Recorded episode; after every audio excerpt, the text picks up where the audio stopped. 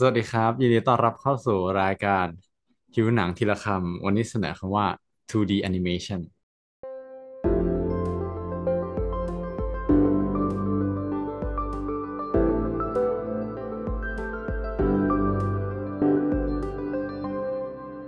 โอเค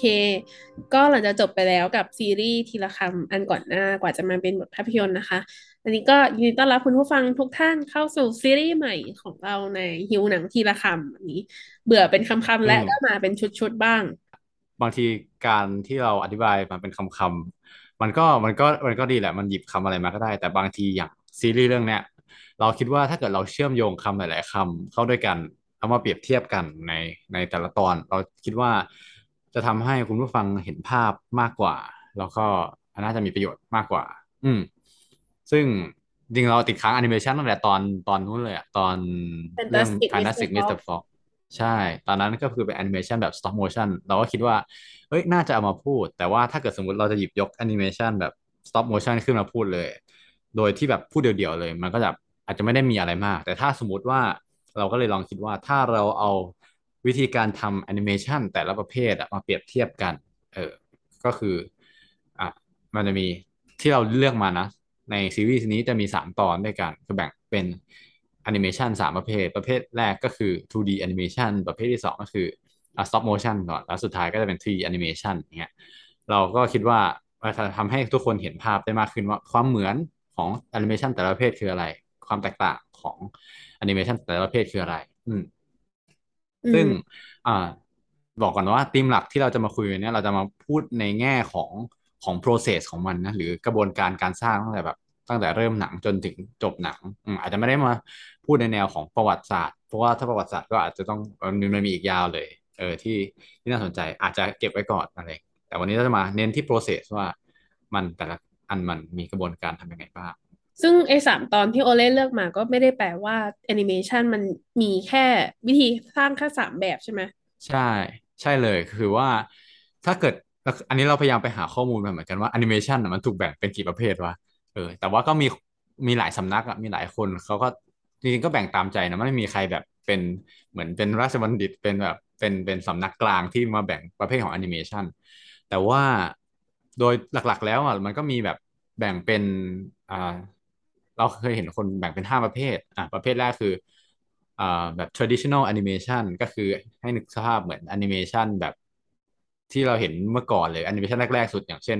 พวกแบบดิสนีย์ยุคแรก ๆ อะไรอย่างเงี้ยดิสนีย์ยุคสโนไวท์ซินเดอเรลล่าอลาดิน หรือแบบพวกที่เป็นทีวีอย่างพวกอ่าทอมแอนด์เจอรี่อะไรอย่างเงี้ยสมัยที่เป็นสองมิติ คือปัจจุบันนี้มันมีสามมิติแล้ว แต่ว่าพวกเราน่าจะทันแบบสองมิติ อืม หรือแบบการ์ตูนญี่ปุ่น โมเดิร์นไนน์เมื่อก่อนก็ได้ เออืมอก็แบบ 2D animation แบบ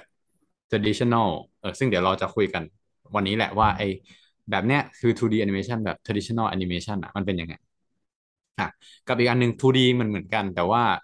อาจจะทีนี้อาจจะเริ่มใหม่แล้วคือใช้คอมพิวเตอร์ในการวาดอะถ้าเกิดตอนเด็กไม่รู้ว่าทุกคนเคยใช้แบบโปรแกรม Flash หรือเปล่าที่แบบเป็นการ์ตูนที่ถูกสร้างด้วยโปรแกรมเอ่อ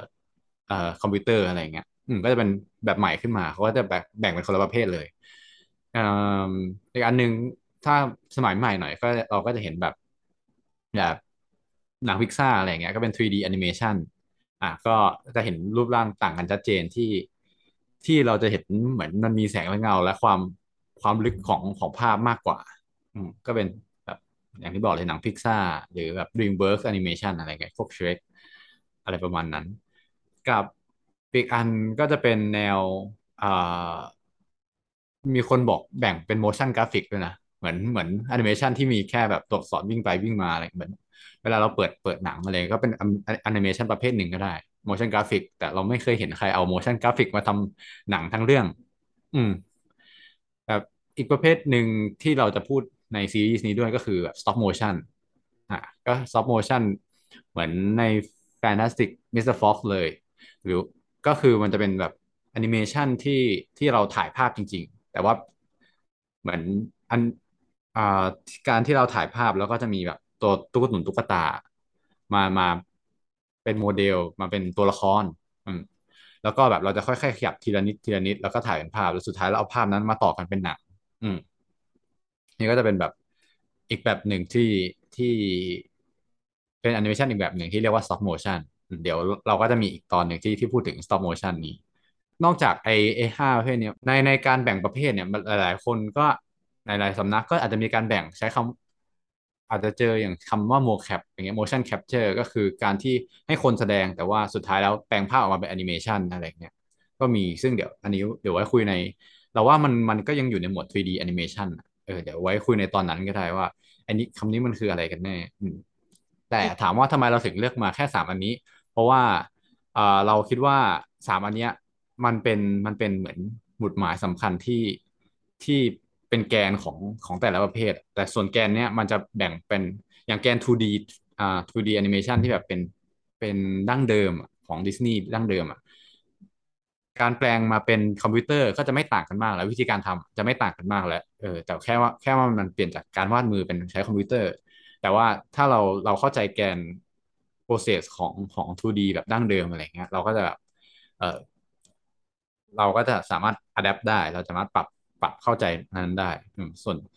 เราก็เลยเลือกมาสามอันที่เป็นแกนที่ค่อนข้างต่างกัน อันแรกก็คือ 2D animation ที่เราจะพูดในวันนี้ 2D animation ในวันนี้ที่เราจะพูดกันขอเน้นย้ำอีกที มันคือ traditional animation หรือว่า animation แบบดั้งเดิมอืมครับ อันที่สองตอนที่สองที่เราจะพูดกันก็คือเรื่องของ stop motion ที่เป็นที่เป็นตัวตุ๊กตุนตุ๊กตา หรือเป็นดินน้ำมันอะไรเงี้ยปั้น สุดท้ายก็จะเป็น 3D animation ซึ่งเป็นเทคโนโลยีใหม่แหละว่าเขาสร้างกันยังไงอืมโอเคงั้นงั้นเดี๋ยวขอคำถามแรกเลย ได้ยินคำว่า 2D 3D จากโอเล่มาหลายครั้งแล้ว หลายๆคนอาจจะไม่รู้ว่าไอ้ 2D เนี่ยตัว D เนี่ยมันย่อมาจากอะไรอะอืม อ่าคำว่า 2D เนี่ยมันก็คือ two dimensional นะ หรือว่าภาษาไทยก็คือสองมิตินั่นแหละ อืม ภาพสองมิติเอ่อ ภาพสองมิติก็คือภาพเป็นแบนๆถ้านึกภาพเวลาเราวาดการ์ตูนสมัยก่อนก็ได้เราเอ่อหรือหรือดูอ่านเราอ่านมังงะ เราอ่านการ์ตูนญี่ปุ่นอะไรเงี้ยหรืออ่านไคโฮเราะก็ตาม ภาพที่เราเห็นมันก็จะเป็นแบบภาพลงสีแบบอ่าภาพภาพวาดแบนๆแล้วก็ถ้ามีลงสีให้มันดูดูนูนมาหน่อย ก็ก็อาจจะหลอกตาได้เป็นสามมิติ เหมือนเหมือนมีมีมิติออกมา แต่จริงๆแล้ว ถ้า อะไรก็ตามที่มันอยู่บนกระดาษแบนๆได้ มันก็คือเป็นภาพสองมิติ หรือว่า 2D นั่นเอง two two dimensional งั้นเรามาเข้าในเรื่องหลักของวันนี้เลยแล้วกันก็คือเราจะเราก็ไปศึกษามา process ของการทำ 2D animation เราวันนี้เราจะเล่าแบบคร่าวๆก็พอนะ เพราะว่าแต่ถ้าเกิดใครอยากรู้ละเอียดแนะนำให้ไปดูสารคดีในใน YouTube ได้คือเขาแบบคือเขาไปถ่ายที่จริงเลยอะไรอย่างเงี้ยแต่ว่ามันก็จะยาวมาก เราวันนี้เราสรุปสั้น ๆ ให้ให้เป็น โปรเซสคร่าวๆแล้วกันว่า 2D animation มันมันทำออกมาได้ยังไง ก็อ่าต้องท้าความอีกนิดนึงก่อนว่า ไม่รู้ว่าทุกๆคนอะ เคยเล่นเคยเล่นวาดรูปในกระดาษปะแบบในในในหน้าหนังสืออะ แล้วเราวาดวาดหน้าหนึ่งสมมติเป็นคนยืนตรงใช่ไหมแล้วเราก็วาดหน้าถัดไปให้แบบ คนก้มลงมานิดหนึ่งอะไรเงี้ยแล้วหน้าถัดไปก็ก้มลงมาเรื่อยๆ แล้วสุดท้ายประมาณสามสี่ภาพแล้วมันก็เราก็ก้มแบบ ก้มติดพื้นอะไรเงี้ยคือเสร็จแล้วพอเราวาดได้ได้วาดภาพหลายๆภาพอย่างเงี้ยแล้วเราเปิดเราเปิดกรีดหน้ากระดาษ ให้มันเร็วๆเราก็จะดูเหมือนเหมือนภาพคนนั้นค่อยๆก้มลงไปเรื่อยๆถูกไหมเออ อันนี้แหละมันก็คือเทคโนโลยีที่ที่เราเป็นเด็กต่อให้เราแบบไม่ไม่ได้ต้องไปศึกษาก่อนว่าแอนิเมชันทำยังไง แต่เราอาจจะน่าจะเคยเล่นอะไรพวกนี้กันอยู่แล้ว เออ เราน่าจินจินตนาการได้ออกว่าอ๋อการทำแอนิเมชันอะ มันก็คือการวาดภาพ แต่ละภาพแล้วค่อยๆ ขยับไปเรื่อยๆ แล้วสุดท้ายเอาภาพพวกนี้มาต่อกัน ให้มันดูเป็นภาพยนตร์เออนั่นแหละคือหลักการสำคัญของแอนิเมชันอะมีแค่นี้เลยของ 2D animation วันนี้ที่ที่เราไปศึกษามา process การทำแอนิเมชันอะเเราไปศึกษามาจาก pipe pipeline ของของ Walt Disney Animation เนาะเพราะว่าหนึ่งเรา source เราหา source ได้ง่ายที่สุด เพราะว่ามันเป็นสตูดิโอที่โด่งดัง แล้วก็เป็นสตูดิโอที่ทำทำแอนิเมชันค่อนข้างเยอะในในอดีตที่เป็นที่มันแบบ 2D pipeline คืออะไรอะอ๋อมัน pipeline เออแต่จริงๆใช้คำว่า process คือกระบวนการแหละขั้นตอนแบบจากหนึ่งมาอ๋อสองมาสามเหมือนเหมือนเหมือนสายพานในโรงงานอะแบบฮะ ก็คือเดี๋ยวจะทำอ้าอังนนี้อิงก่อน จากกระบวนการของดิสนีย์ก่อนใช่ ที่ว่า คืออ้างอิงกับกระบวนการของดิสนีย์อันเดียวแหละเพราะว่าแต่ละอันอื่นมันก็อาจจะมีแตกต่างกันออกไปเล็กๆน้อยๆอะเราคิดว่าดิสนีย์น่าจะเป็นแหล่งที่ที่ที่แพร่หลายมากที่สุดแล้วกัน แล้วคนอื่นก็อาจจะไปทำตาม เพราะว่าดิสนีย์ก็น่าจะเป็นหนึ่งในคนในกลุ่มที่ที่เป็นผู้บุกเบิกของของ 2D animation อืม โอเค ก็สำหรับการสร้างหนัง 2D animation ขึ้นมาเรื่องหนึ่งเนี่ย แน่นอนว่ามันก็คงคล้ายๆกับกับการสร้างหนังหนังเหมือนที่เป็นคนแสดงก็คือมันต้องมีบทก่อนถูกไหมใครสนใจเรื่องบทก็สามารถไปฟังซีรีส์ที่แล้วได้เรื่องก่อนจะเป็นบทภาพยนตร์เออว่าเออเขากว่าจะได้สตอรี่กว่าจะได้บทออกมาแล้ว ออกมาเป็นสกรีนเพย์เนี่ยมันมันทำยังไงไอเนี่ยไอในการทำ 2D animation ก็ไม่ต่างกัน ก็ เราก็ต้องมีบทมีเนื้อเรื่องก่อนว่าเราจะเล่าเรื่องอะไร แต่อาจสิ่งที่อาจจะต่างเราออกไปหน่อยก็คือ ในการทำการ์ตูนเนี่ยมันตัวภาพมันก็ก็ก็เป็นส่วนสำคัญของเรื่องเรื่องใช่ไหมเพราะฉะนั้นระหว่างเนี้ยเขาก็จะวาดภาพแบบฉากหรือตัวละครออกมาเลยแบบ เราอยากให้มีตัวละครจะหน้าตาเป็นอย่างนี้นะคือระหว่างเนี้ยคือเขาเขาจะเน้นภาพเป็นหลักเอ่อเรื่องเป็นรองด้วยซ้ำบางที อืมเขา พอพอกระบวนการคิดเนี้ยมันก็จะแบบมีเหมือนเหมือน ก็เอามาคุยกันว่าฉันอยากมีภาพนี้นะ ฉันอยากให้มันมีฉากแบบนี้ ฉันอยากเล่าเรื่องแบบนี้อะไรเงี้ย ก็จะเกิดการคุยกันในห้องประชุมอะไรซึ่งถ้าสมัยวอลดิสนีย์อยู่ เออสมัย สมัยที่วอลดิสนีย์ยังยังทำหนังเรื่องแรกๆเนี่ยเขาก็แบบเขาบอกว่ากระบวนการเนี่ยวอลดิสนีย์ต้องแบบเป็นคน approve approve เป็นคนแบบให้ผ่านในทุกๆอัน ต้องเห็นด้วยทุกๆอันอะไรเอออะไรประมาณนั้นก็คือแบบ เขาก็จะมีทีมคิดทีมทีมช่วยช่วยกันวางวางเนื้อเรื่องคร่าวๆก่อนนะอืมเสร็จแล้วพอเราได้เนื้อเรื่องคร่าวๆเสร็จแล้วเนี่ยสิ่งที่เขาจะทำต่อไปก็คือการต้องไปอัดเสียง อืม อันนี้เป็นสิ่งที่เราเราไม่รู้ก่อนเลยไม่รู้เราเราก็เชื่อว่าคุณผู้ฟังหลายคนไม่รู้ เนื่องจากเราเติบโตมากับ การดูการ์ตูนที่เราเข้าใจว่าเฮ้ยเนี่ย ทีมพากย์เอามาพากย์ เอาทำเขาทำการ์ตูนออกมาเสร็จแล้วอะแล้วเขามาพากย์ทีหลังนี่แบบเหมือนทีมพากย์โมเดิร์นไนน์อะไรเงี้ยเราเคยเห็นเบื้องหลัง แต่ว่าเราเพิ่งมาเพิ่งรู้แบบ เมื่อพอไปศึกษาจริงๆอะว่าทางการทำแอนิเมชันพวกเนี้ยถ้าคนที่เป็นคนพากย์ original นะแบบอย่างอย่าง ถ้าเป็นของดิสนีย์ก็คือคนพากย์อังกฤษ คนพากย์อังกฤษแต่เป็น original อะเขาจะต้องพากย์พากย์ก่อนที่เขาจะทำแอนิเมชันเลย เพื่อเหตุผลเพราะอะไร เพราะว่า เขาอยากให้อิสระกับกับนักแสดงที่เป็นอ่อ voice cast อะที่เป็นนักแสดงเสียงมากที่สุด อืมเพราะไม่งั้นสมมติว่าลองนึกดูว่าถ้าสมมติเราทำแอนิเมชันเสร็จแล้วแล้วเราต้องมาพากย์เสียงทีหลังอะไรเงี้ยมันก็จะมีความจำกัดเรื่องของเวลาว่า คุณต้องพูดสิบวินะเพราะว่าตัวละครนี้พูดสิบวิอะไรอย่างเงี้ยเออมันจะมีความแบบกดดันมาก แล้วก็อาจจะไม่ได้เป็นธรรมชาติมากที่สุดเขาก็เลยให้พากย์ก่อนแล้วก็ เสร็จแล้วเขาค่อยมาสร้างแอนิเมชันตาม เสียงที่พากย์ว่าโอเคเสียงคนนี้พูดสิบวินะเราเราทำแอนิเมชันให้มันตรงกับเสียงพอดี เออมันจะง่ายกว่า อืมนอกจากก็คือเขาจะทำทำกระบวนการเนี้ยนอกจากการอัดเสียงแล้วก็แบบแต่งเพลงด้วยเหมือนกันเขาก็ต้องแต่งเพลงขึ้นมาก่อน หรือระหว่างนี้เขาก็ต้องมันก็จะมีทีมแบบพ่วงกับที่ที่ต้องไปนึกท่าทางว่าของยากๆอะคือเขาก็ต้องไปศึกษาก่อนว่า เออสมมุติว่าเราจะทำหนังที่มันมีคนชกต่อยกัน เออ เราก็ต้องออกท่าทางให้ให้ให้ดูว่า มันต้องทำท่าทางไงนะทำท่าทางคนชกกันอะ จริงๆ มันต้องชกยังไงนะอะไรอย่างเงี้ยอันนี้ก็จะเป็นกระบวนการศึกษานะคือมันก็ต้องมีทีม สมมติว่า อันนี้อันนี้ยกเคสจริงก็ได้อย่างอย่างเรื่อง Lion King อะเออ Lion King มันต้องวาดภาพสัตว์ต่าง ๆ ถูกปะเออ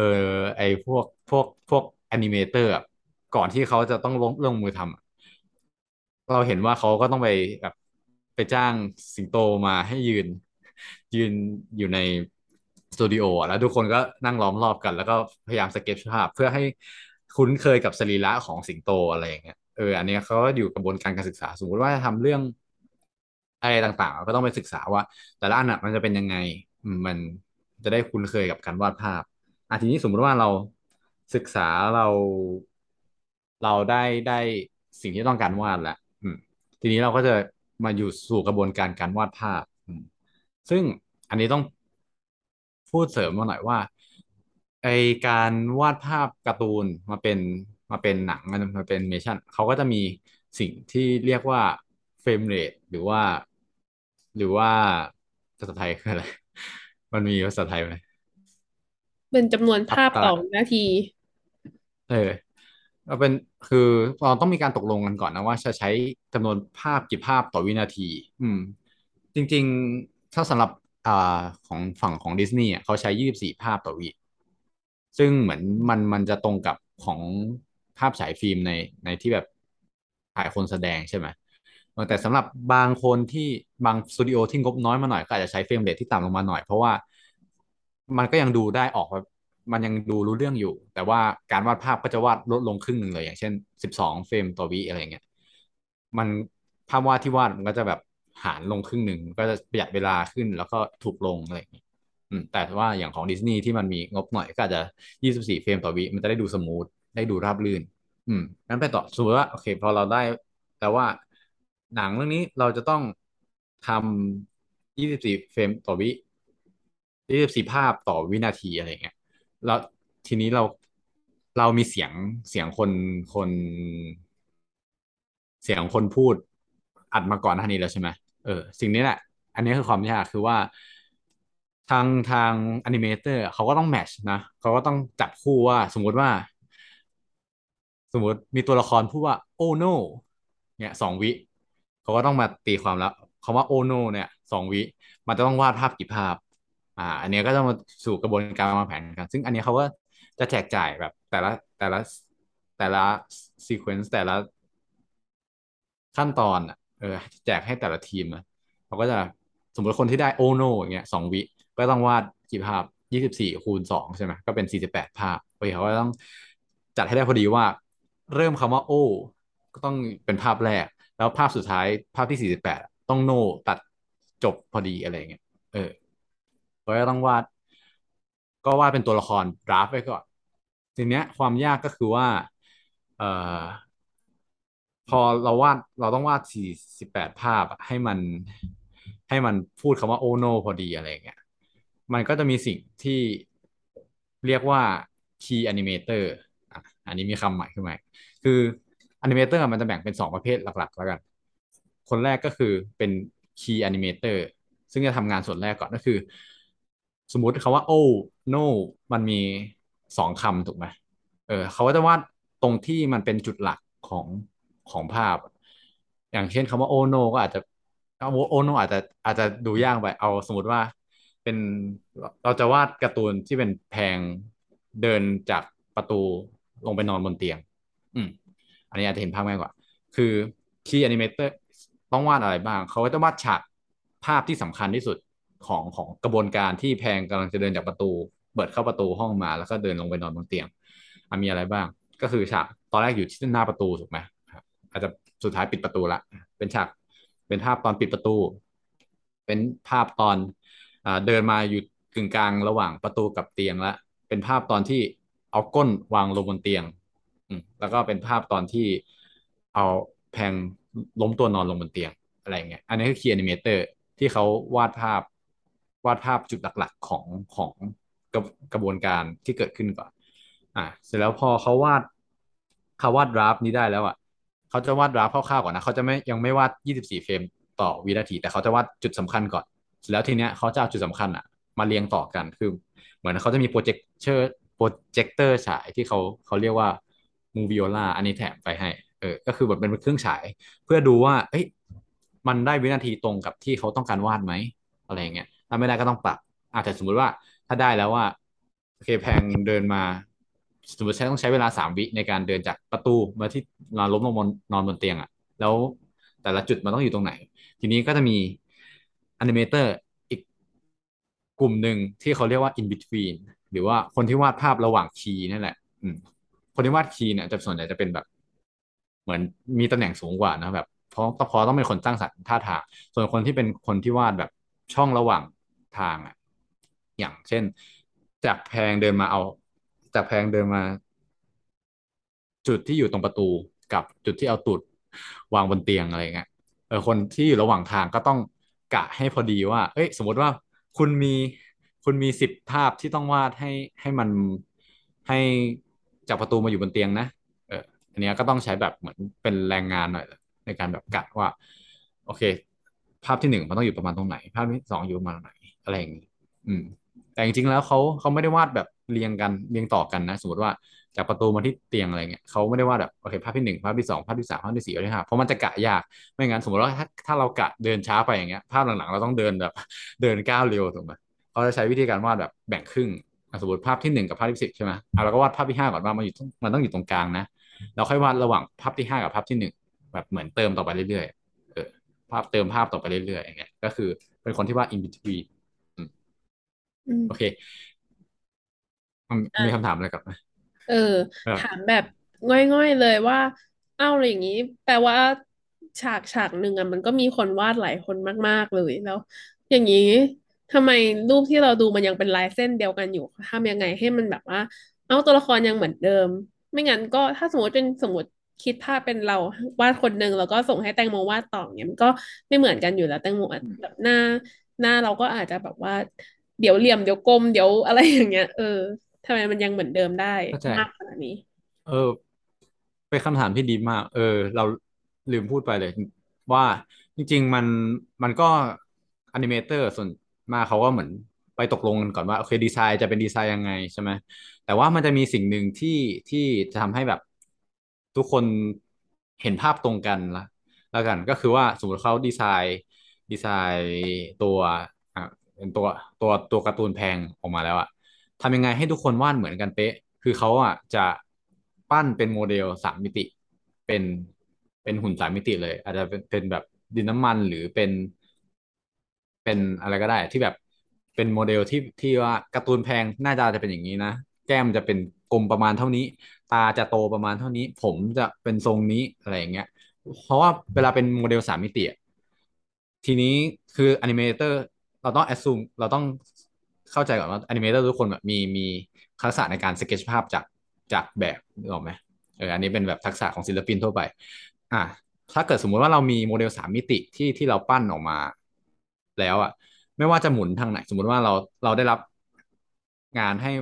วาดด้านข้างแผงแล้วเรามองภาพไอ้รูปปั้นสามมิติเนี่ย เราก็จะวาดออกมาได้เหมือน เราต้องวาดให้เหมือนโมเดลที่สุดอะไรเงี้ยเหมือนเป็นตัวที่ตกลงกัน แล้วทีนี้ถือว่าเราต้องวาดหน้าแพงหันหน้าอะไรเงี้ยการมีโมเดลสามมิติ มันก็ทำให้หน้าไม่เบี้ยวขึ้นเหมือนเหมือนแก้มไม่ได้พองขึ้นระหว่างหันอะไรเงี้ยเออมันก็จะจะใช้โมเดลนั้นเป็นตัวเป็นตัวอ้างอิง อืมอืมมันก็จะมีคือต่อให้คุณทำการ์ตูนสองมิติ แต่ว่าเราก็ต้องมีโมเดลสามมิติในการตกลงกันเพื่อเพื่อเพื่อยืนยันให้ตรงกันว่า โอเค เราจะวาดให้มันหน้ากลมเท่านี้นะเราจะวาดให้มันสูงเท่านี้อะไรเพื่อเป็นข้อตกลง ทีนี้พอพอเราได้กลับมาพอเราได้วาดวาดรูปเป็น draft อันนี้ เราวาดเหมือนวาดบนกระดาษไขอ๋อเราลืมบอกอีกอย่างหนึ่งว่า animator พวกนี้ที่เขาวาดภาพต่อกันได้ ว่าต้องขยับไปเท่าไหร่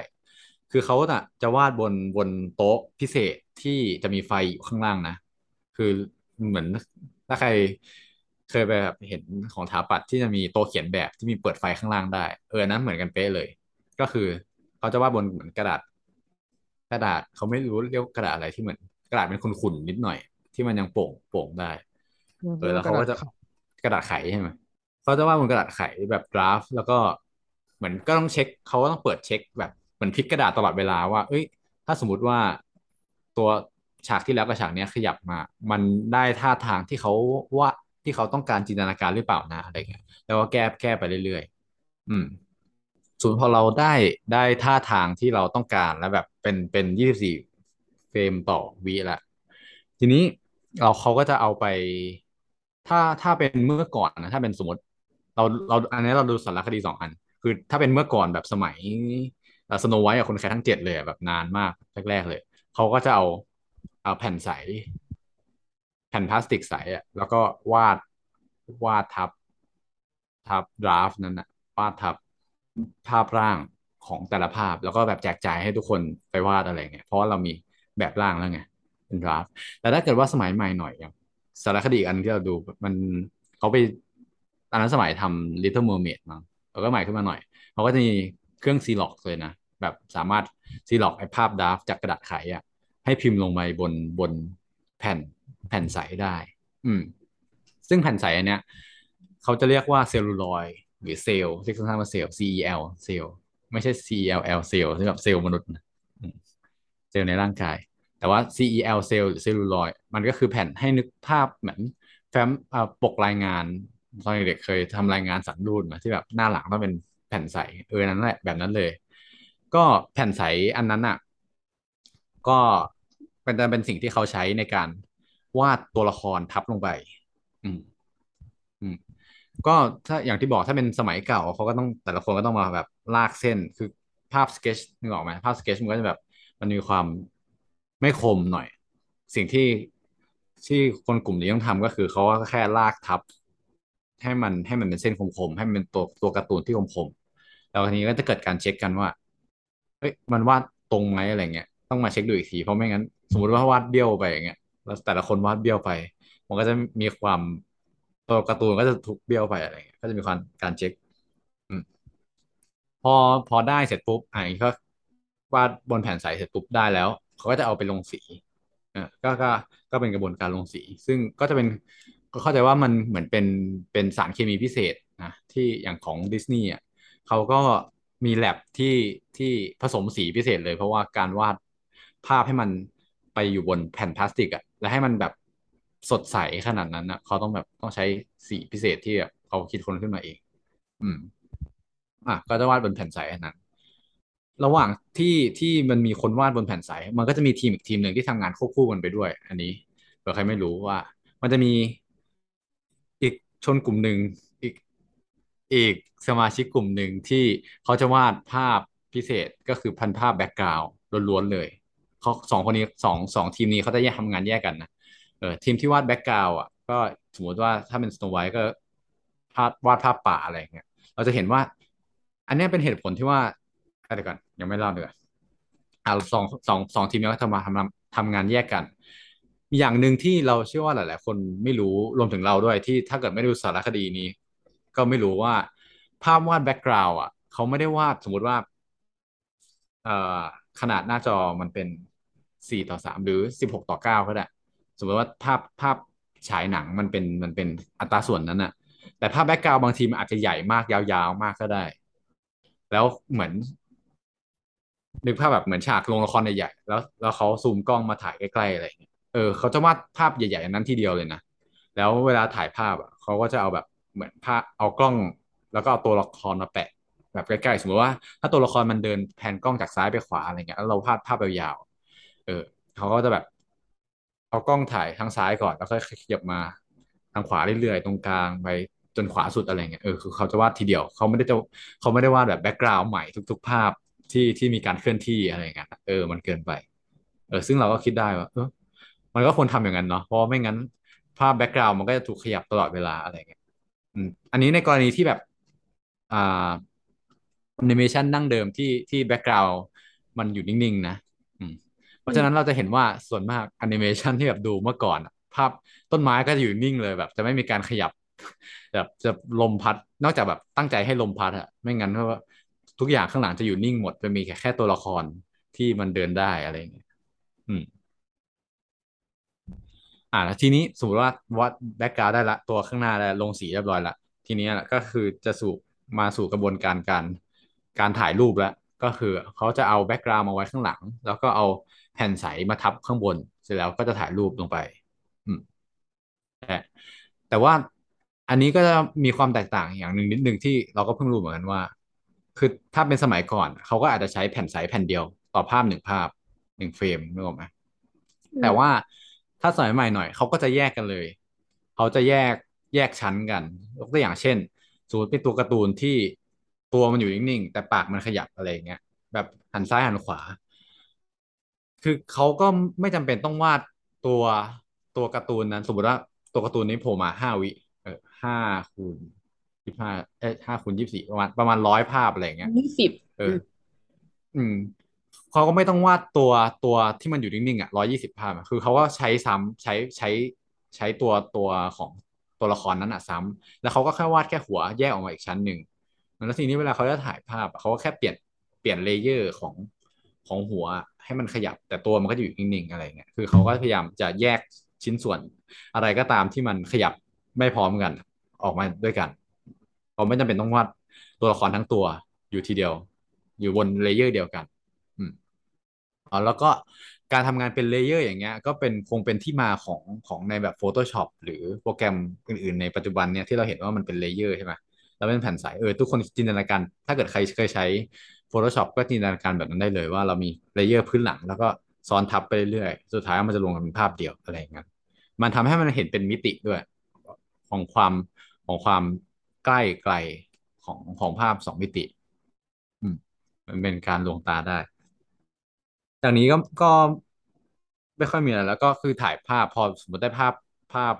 เรื่อยๆ ตามที่เราต้องการใช่ไหมเขาก็จะไปใส่ sound effect อืมคือแบบเสียงแบบโองเสียงแบบ ปั้งอะไรอย่างเงี้ย ที่แบบ เออเขามาใส่ทีหลังสุดท้าย แล้วก็ทำใส่ดนตรีประกอบพวกแบบซาวออเคสตราอะไรเงี้ยก็จบแล้วได้เป็นหนังทั้งเรื่องประมาณนี้ ตอนนี้มันยังต้องเนยนวลแมนนวลวาดแมนนวลกันอยู่ปะเพราะแบบมีนี้มีเทคโนโลยีก้าวหน้า แล้วยังต้องวาดแมนนวลกันอยู่ปะอืมเอ้ยอย่างที่เราบอกว่า ไอไอเรา เหตุที่เราต้องมาไว้ว่า อันนี้คือกระบวนการที่เราที่เราไปศึกษามันคือช่วงของการทำสโนไวท์ถูกปะเพราะเราเชื่อว่าสตูดิโอแอนิเมชันมันก็เหมือนหลาย ๆ บริษัทที่มันพัฒนากระบวนการการสร้างอยู่ตลอดเวลาอะไรอย่างเงี้ยอย่างทุกๆบริษัทแบบสมมติถ้าทำอะไรคงคงไม่ได้แบบมีใครเป็น tradition คือถ้าแบบนอกจากเป็นแบบบริษัทญี่ปุ่นที่ที่มีแบบต้องคงความดั้งเดิมทำกระบวนการต่าง ๆ แบบดั้งเดิมอะไรเงี้ยเราว่าเชื่อว่าทุกบริษัทมันก็มีการ ปรับเปลี่ยนพัฒนาการใช้ถ้ามันมีเทคโนโลยีอะไรใหม่ ๆ ได้ เข้ามาเสริมมันก็เขาคงเขาก็คงอยากใช้แหละเพื่อทุนแรงเพื่อเพื่อผลิตงานได้เร็วขึ้นด้วย เพื่อลดค่าใช้จ่ายมากขึ้นด้วยอะไรเงี้ยอย่างตัวอย่างหนึ่งที่เราเล่าไปแล้วก็อย่างเช่น จากภาพดราฟมาวาดบนแผ่นใสอะไรเงี้ยเมื่อก่อนก็ต้องใช้คนมามาร่างทับ แต่ปัจจุบันแบบใหม่หน่อยก็จะมีแบบที่สามารถซีล็อกแล้วยิงภาพภาพดราฟอะขึ้นมาบนแผ่นใสได้เลยอะไรอย่างนี้อืม เราเชื่อว่าก็คงมีเทคโนโลยีอื่นๆ มาอีกแหละแต่เราคงว่าเราคงคิดว่าอาจจะเป็นในช่วยของเรื่องเรื่องอันเสริมมันอื่น ถ้าเกิดว่าในการที่วาดภาพวาดภาพแล้วลงสีอะคือใครที่แบบสมมุติว่าเป็นอย่างอย่างดิสนีย์ที่เป็นเซียนทางด้านการวาดมือ เขาก็จะวาดมือมาตลอดเลยแต่ถ้าเกิดอย่างอย่างเช่นเรื่องของปาปิก้าอย่างเงี้ยเราไปดู ไปดูเบื้องหลังมา เขาก็ใช้เป็น digital art นะ คือเขาใช้เทคนิคสองมิติก็จริง แต่ว่าเขาใช้ลงสีในคอมพิวเตอร์หมดแล้ว เขาไม่ได้ลงสีจริง ๆ บนแผ่นใสเหมือนที่เราเล่าเมื่อกี้อืมอืมแล้วก็ไหนจะพูดพูดเรื่องนี้แล้ว ในตอนเนี้ยเราเราใช้คำว่า 2D animation ก็จริง แต่ว่าวิธีไอ้แอนิเมชันที่เราพูด เล่าในวันนี้มันมีคำเฉพาะเจาะจงสำหรับของมันนะ ก็คือ traditional animation ที่เราพูดไปแล้วตอนแรกก็คือแอนิเมชันแบบดั้งเดิม หรือว่า cell animation ก็ได้ CEL cell ก็คือเพราะว่ามันวาดบนแผ่นใสที่เราเล่าให้ฟัง เออ ก็ใช้ cel animation ก็ได้ หรือ hand drawn animation ก็ได้ animation แบบวาดมือ อืมอันนี้จะ specific กว่า แต่ถ้าเกิด 2D animation มันอาจจะรวมไปถึงดิจิตอลแบบเหมือนของ Paprika อะไรอย่างนี้ด้วยก็ได้ หรือว่าดิจิตอล 2D animation แบบเป็นภาพ ทำในโปรแกรม Flash เหมือนที่เราเล่าไปตอนแรกก็ได้ อืม อืม อืมเพราะไอ้จริง ๆ ก็จริงๆเปิดก็อยากดูว่า เอ้ยเขาใช้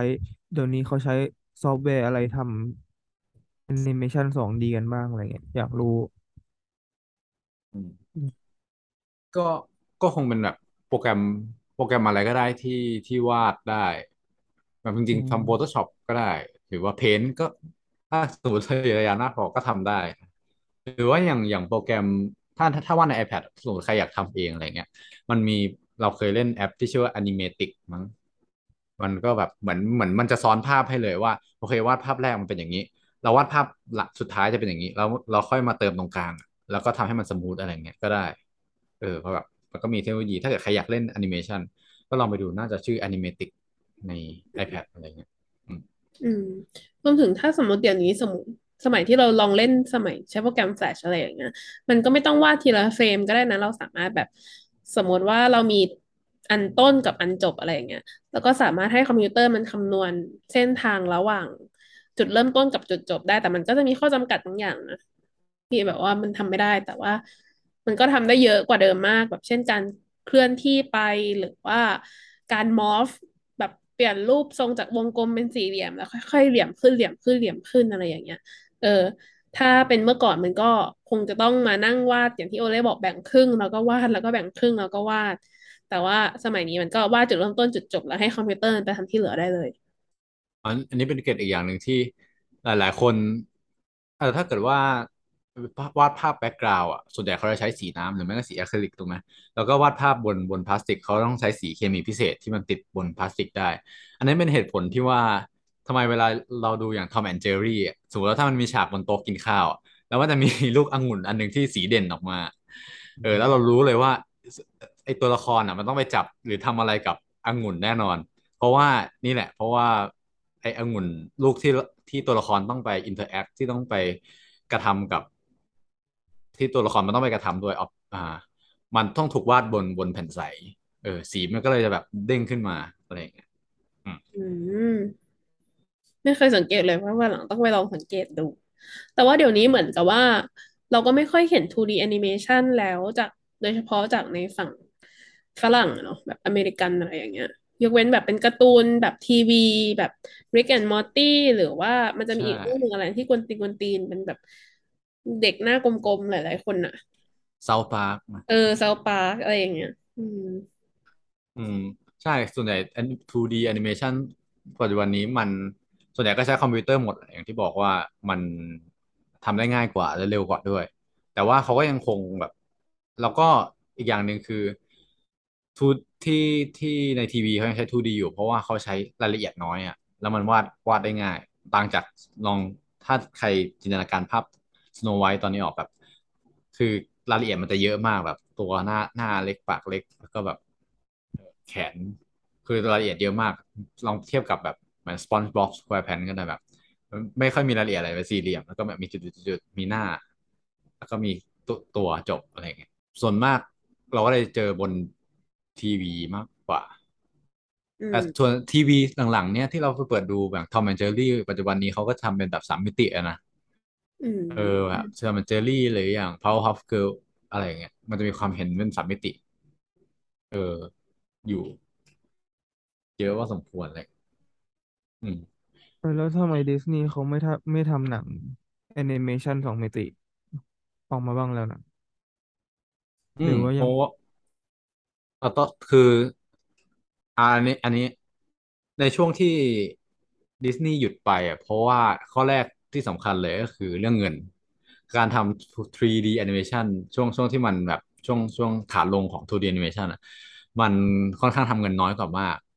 คือเราไปดูว่าเรื่องสุดท้ายที่2เอ่อเรื่องสุดท้ายที่ดิสนีย์ทำ 2D animation อะคือเรื่อง Winnie the Pooh ในปี 2011 เราเหมือนเรื่องนั้นทำจำไม่ได้แล้วว่าสาม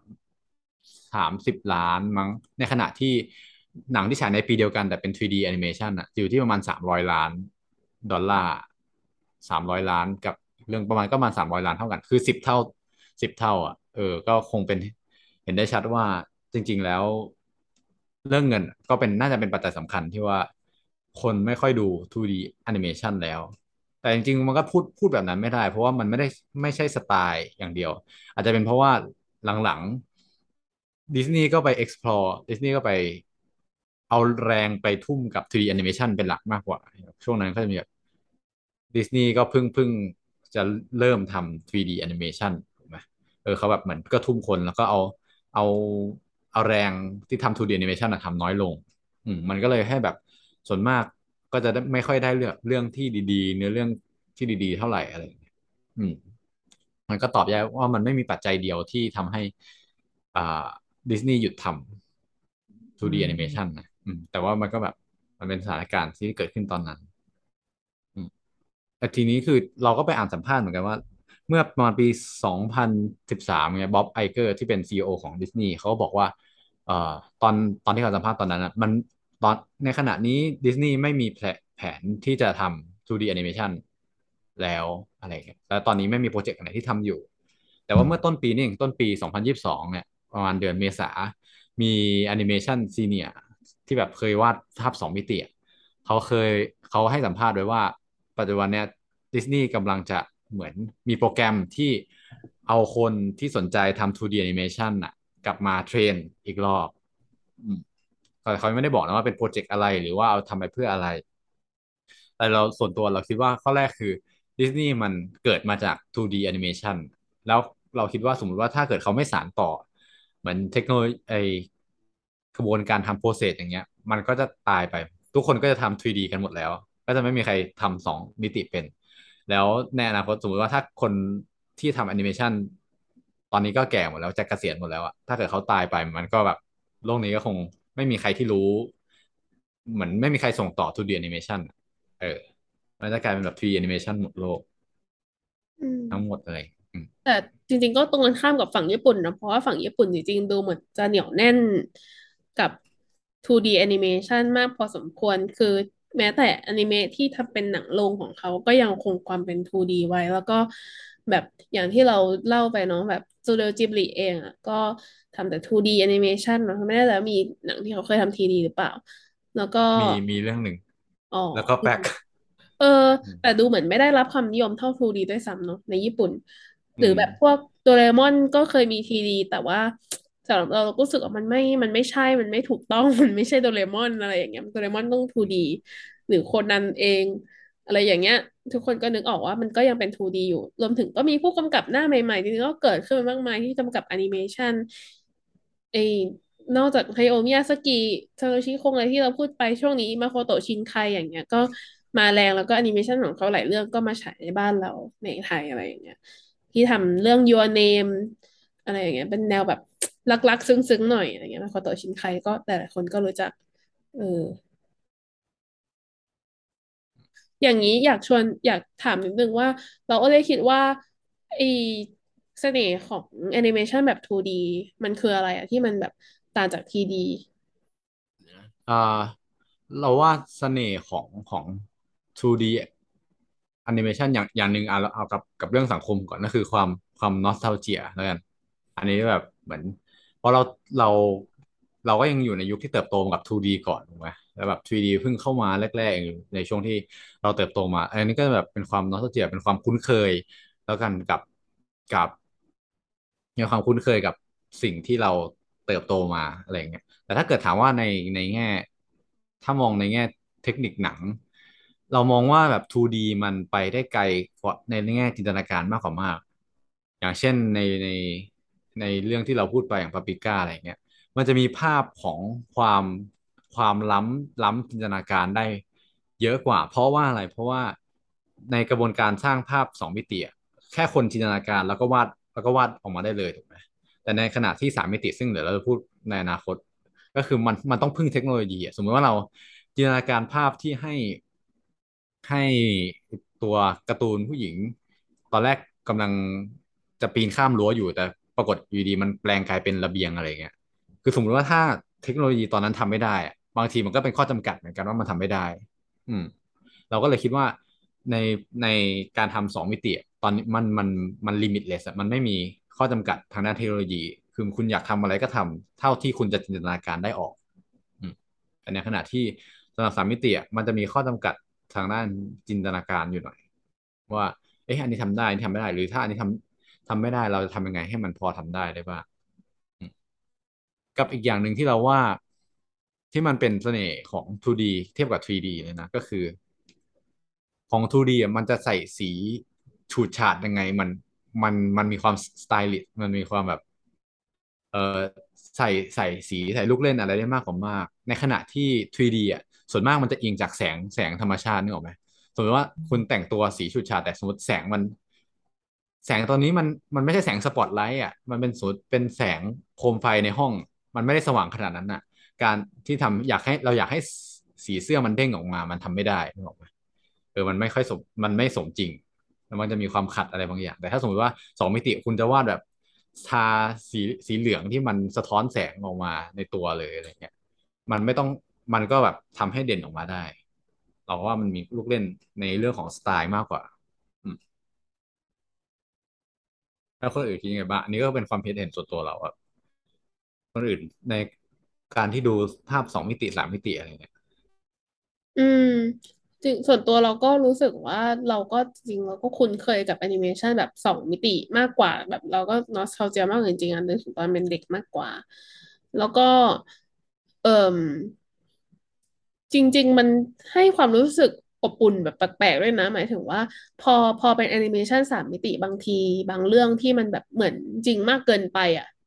นึกออกไหมมันแบบ มันเหมือนจริงแต่มันก็ไม่จริงขนาดนั้นนะมันให้ความรู้สึกห่างเหินอย่างประหลาดอะแบบอย่างเช่นเรื่อง Anomalisa ที่มันแบบว่า จริงๆมันเป็น stop motion มั้งเอออืมอืมแต่ว่า แต่ว่ามันก็ให้ผลลัพธ์ออกมาดูแบบสามมิติแบบมีแสงสีมีความลึกมี depth อะไรอย่างเงี้ยแล้วก็ มันมีความใกล้เคียงกับคน หรือพวกแบบ Final Fantasy แบบช่วงใหม่ ๆ ที่แบบว่าจะแบบใกล้เคียงมนุษย์มากอะไรอย่างเงี้ยมันก็สำหรับเรามันให้ความรู้สึกห่างเหินอย่างประหลาดที่บอกมันแบบมันคล้ายมนุษย์ แต่มันไม่ใช่มนุษย์มันคล้ายของจริงแต่มันไม่ใช่ของจริงอะไรอย่างเงี้ย แต่ถ้าดูเป็นแอนิเมชัน 2D ไปเลย มันจะรู้สึกว่ามันแบบ เราปล่อยไปกับเรื่องราวได้มากกว่าถ้าเป็นเชิงความรู้สึกก็คือ เรารู้สึกว่าสองมิติมันดูแบบว่า มันดูเล่นไม่ต้องไม่ต้องมีความสมสมจริงอะไรขนาดนั้นนะเหมือนสามมิติมันจะมีความใกล้เคียงกับความแบบโลกแห่งความจริงมากขึ้นนิดนึงอะไรอย่างนี้มีมิติ ที่มันดูดูแบบว่า ไม่ได้เหลือ มีพื้นที่ในกินในการจินตนาการน้อยลงอะไรอย่างงี้มั้งแต่ว่าพอไปสองมิติแล้วมันมีเหมือนกับมันมีพื้นที่ในการจินตนาการมากขึ้นนะแล้วก็อย่างที่โอเล่พูดก็น่าสนใจที่แบบว่า มันทำให้มันเปิด เหมือนกับว่าสมมติมันลดคอสในการที่แบบจะทำให้สิ่งที่มันอยู่ในจินตนาการออกมาได้เป็นจริงเนี่ยเออเราเราก็เลยคิดว่า เออ อย่างที่ถ้าฉาก ถ้าฉากอะไรนะ ถ้าฉากระเบียงล้มอันนั้นอะถ้าเรามาคิดถ้าเป็นแบบเป็น live action โอ้โห กว่าจะสร้างออกมาจริง ๆ ก็คงแบบทำ CG นู่นนี่แต่ทำสองมิติมันก็ง่ายกว่าอะไรอย่างเงี้ยในแง่ในมุมมองของคนทำหนังอะไรอย่างเงี้ยเพราะว่า พูดว่าระเบียงล้มมันคนคงงงว่าแบบ เอ๊ะมันระเบียงล้มอะไร เอาใหม่เอาใหม่ขอพูดใหม่ โอเค ก็คือ เรารู้สึกว่า เออสองมิติ เออ เรารู้สึกคล้ายๆโอเล่ที่โอเล่พูดเมื่อกี้คือสองมิติมันจะมีความรู้สึกมันมีพื้นที่ให้จินตนาการมากกว่าอย่างสามมิติมันจะเหมือนกับว่า มันจะมีความใกล้เคียงสมจริงมากขึ้นอะไรอย่างเงี้ยเออ หรือว่าอย่างฉากในอย่างพูดหนังบางเรื่องที่แบบ บางทีเราสองมิติแบบว่า ถ้าต้องการความเซอร์เรียลมากๆอะไรจริงๆอะแบบเรารู้สึกว่าเออถ้ามองในมุมของคนทำหนังอะ แบบถ้าเอา live action มันก็คงแบบโอ้ต้องทำ CG นู่นนี่อะไรเสียเวลา แล้วก็ให้คนมาแสดงนู่นนี่ด้วยอย่างงี้ใช่ป่ะแต่ถ้าสองมิติมันก็จะเร็วกว่า ในการจะทำให้ความฝันออกมาเป็นเป็นแบบความจริง อืม รวมถึงว่าจริงๆ 2D มันก็มีเสน่ห์อีกแบบหนึ่งที่มันแบบลอกเลียนจากแบบอื่นไม่ได้โดยเฉพาะฝั่งญี่ปุ่นในฐานะที่เป็นเด็กไทยที่โตมากับการ์ตูนญี่ปุ่นอะไรเงี้ยเรารู้สึกว่าไอแอนิเมชันญี่ปุ่นมันสร้างแกรมมาการแบบภาพตัวละครของมันเหมือนกันนะหรือภาพหรือวิธีการลงแสงอะไรบางอย่าง ความดวงตาของการ์ตูนญี่ปุ่นที่มันจะเป็นการ์ตูนตาหวานที่ที่ไม่มีตาแบบนี้อยู่จริงใน ในชีวิตจริง ๆ อะ หรือว่าการที่ตอนเด็กเราก็วาดจมูกแล้ววาดเงาเป็นสามเหลี่ยมทื่อๆอะไรอย่างเงี้ย แล้วเราก็เก็ตว่าสิ่งนั้นคือจมูก ที่นูนออกมาเป็นสามมิติในในความจินตนาการอะไรแบบเนี้ย เออเราว่าเราเข้าใจไอ้บรรดาคนที่จะแบบหลงรักชาย 2D หลงรักสาว 2D อะไรอย่างเงี้ยเพราะว่ามันแบบตัวละครเหล่านั้นนะมัน มันสวยและมันจริงในแบบของมันอะแต่ว่าไม่ใช่ว่าเอามาทำเป็นสามมิติแล้วมันเราจะแบบชอบมันมากขึ้นหรือว่านึกออกไหมบางทีเอาการ์ตูนที่เราชอบมาทำเป็น live action อะไอเสน่ห์ของตัวการ์ตูนแบบเดิมมันก็หายไปหรือ เออ มาคอสเพลย์ยังไงมันก็ไม่เหมือนนะเพราะว่า เพราะว่าเราชอบไอหน้าแหลมๆที่ไม่มีอยู่จริงนั้นของอนิเมะญี่ปุ่นเราชอบตาชี้ชี้หรือตาหวานแบบนั้นอะไรอย่างเงี้ย เออ แล้วมันแบบมันเป็นเสน่ห์มาก ๆ เลยของของตัวละครแบบ 2D อะ อืมเออแล้วก็เออเสริมนิดนึงว่าอันอันที่แพงออกไปมันของญี่ปุ่นมันก็มีคำเฉพาะเนอะก็คือคำว่าอนิเมะซึ่งจริง ๆ มันก็มาจากคำว่าแอนิเมชันนั่นแหละแต่ว่าเราคิดว่าวัฒนธรรมญี่ปุ่นมันมันมันแข็งแรงมากพอจนคำว่าอนิเมะมันกลายเป็นอีกอีก ช่องหนึ่งอีกหนังอีกประเภทหนึ่งเลยอะไรเงี้ยอืม แต่ว่าเราไปอ่านมาคือหลายๆคนพอพออ่านคำว่าอนิเมะมันมันเป็นชองมันเป็นรูปแบบหนึ่งที่ที่คนก็ไป stereotype แบบหนึ่งแล้วอะผู้สร้างในญี่ปุ่นที่สร้างแอนิเมชันหลาย ๆ คนก็ไม่อยากให้แอนิเมชันตัวเองถูกเรียกว่าอนิเมะนะแต่เขาอยากให้เรียกว่าแอนิเมชันไปเลยอะไรอย่างเงี้ยอย่างเช่นแบบฮายาโอะ มิยาซากิก็เคยให้สัมภาษณ์คนคนที่ทำสตูดิโอจิบลิเขาก็บอกว่า เขาไม่อยากให้หนังเขาถูกเรียกว่าอนิเมะแต่เขาอยากให้เรียกว่า映画ที่แปลว่าภาพยนตร์มากกว่าคือให้เรียกว่าเป็นภาพยนตร์เลย ไม่อยากให้เรียกว่าเป็นอนิเมะอะไรอย่างเงี้ยอืม ก็ก็มีเหมือนกัน อืมเพราะว่าอนิเมะเราก็จะนึกถึงแบบว่าการ์ตูนทีวีอะไรพวกนี้เนาะหรือว่าที่เอาแบบใช่มังงะมาดัดแปลงเป็นอนิเมะอะไรแบบเนี้ยอืมใช่มีความเอกลักษณ์งั้นก็ก่อนที่เราจะอ่า จบรายการของเราวันนี้นะครับ ขอบคุณผู้ฟังที่ฟังมาถึงตรงนี้นะครับ แล้วก็รายการของเราวันนี้ออกอากาศวันที่ยี่สิบเอ็ดใช่ไหมวันที่วันพรุ่งนี้นะครับ ของต่อจากวันที่ออกวันที่ยี่สิบสองมันมีเทศกาลที่เป็นเทศกาลหนังแอนิเมชันพอดีเลยนะที่อ่าที่จัดอยู่นะครับ ที่ชื่อว่า Beyond Animation Festival ก็ถือโอกาสโฆษณาให้เขาเลยนะ เราไม่ได้ค่านายหน้าอะไร ก็ เหมือนอันนี้เป็นเทศกาลหนังที่สถานเอกอัครราชทูตฝรั่งเศสประจำประเทศไทยนะครับ ร่วมกับสมาคมผู้ประกอบการแอนิเมชันและคอมพิวเตอร์กราฟิกไทยนะครับ จัดขึ้นมาโดยที่เหมือนมันจะเป็นเทศกาลที่ฉายภาพยนตร์โปรแกรม ภาพยนตร์ขนาดยาว มีภาพยนตร์ขนาดสั้น แล้วก็กิจกรรมจากศิลปินแอนิเมชันต่าง ๆ นะครับ ที่เป็นเราไม่แน่ใจว่าแบบ เราคิดว่ามันมี ศิลปินของไทยด้วย แต่ว่าไม่แน่ใจว่ามีของต่างประเทศด้วยหรือเปล่า ก็สำหรับใครที่สนใจแอนิเมชันนะสามารถไปติดตามกิจกรรมนี้ได้นะครับ ชื่อว่า Beyond Animation Festival นะครับผมอันนี้ผมดูรายละเอียดมาจากเพจ House สามย่านนะ มันไม่ได้มีกิจกรรมเฉพาะที่ในกรุงเทพนะครับ มันมี กิจกรรมในกรุงเทพอยุธยาพะเยา เชียงราย สงขลา เชียงใหม่ลบบุรีด้วย ก็คือใครอยู่ใกล้ที่ไหนก็ไปที่นั่น แล้วดูตารางเวลาด้วยว่า แต่ละที่ก็จะจัดเวลาไม่ตรงกันนะก็เรียกว่าพาแอนิเมชันไปเข้าถึงคนทั่วทุกภูมิภาคเลย อืม ดีดีดีดีแล้วก็เออสนับสนุนแอนิเมชันไทยเยอะแยะนะเพราะว่าแอนิเมชันไทยจริง ๆ ก็เหมือนแอนิเมชันเรื่องหนึ่งอย่างที่เราเล่าให้ฟังมันต้องการแบบ ทุนทรัพย์อย่างมากเลยแล้วก็ต้องการผู้สนับสนุนอย่างมาก คือถ้าเกิดสมมติคนเดียวมันทำก็ทำได้แหละแต่ใช้เวลานานมาก การที่แบบการจะทำให้แอนิเมชันมันออกมาสักเรื่องหนึ่งเนี่ยมันไม่ใช่เรื่องง่ายๆนะแล้วก็สิ่งที่สำคัญที่สุดก็คือต้องการ demand จากคนดูว่าถ้าเกิดเขาอยากดูอะไรอย่างเงี้ยเขาก็จะมีแรงในการทำก็มีเงินสนับสนุนเข้ามาให้เขาทำแอนิเมชันให้มันเป็นจริงได้ อืมอืมสำหรับ อืมงั้นสำหรับใครที่ อะสำหรับตอนหน้านะครับ เราก็จะ spoil ก่อนเลยว่าเราจะพูดถึงแอนิเมชันประเภทถัดไปก็คือประเภทประเภท stop motion นะครับ อืมก็ขอให้คุณผู้ฟังกดติดตามพวกเรานะครับ ทางช่อง YouTube กด subscribe นะครับ แล้วหรือติดตามทางช่องทางฟัง podcast ที่คุณผู้ฟังฟังอยู่นะครับ Spotify Apple Podcast นะครับ แล้วก็แชร์อ่าแชร์พอดแคสต์ของเราให้คนอื่นที่คิดว่าสนใจ พอดแคสต์ของเราด้วยนะครับ จะเป็นอะเราพวกเราจะขอบคุณอย่างยิ่งนะครับสำหรับวันนี้พวกเราลาไปก่อนนะครับ เจอกันใหม่ตอนหน้าครับไปแล้วครับ สวัสดีครับ สวัสดีค่ะ สวัสดีครับ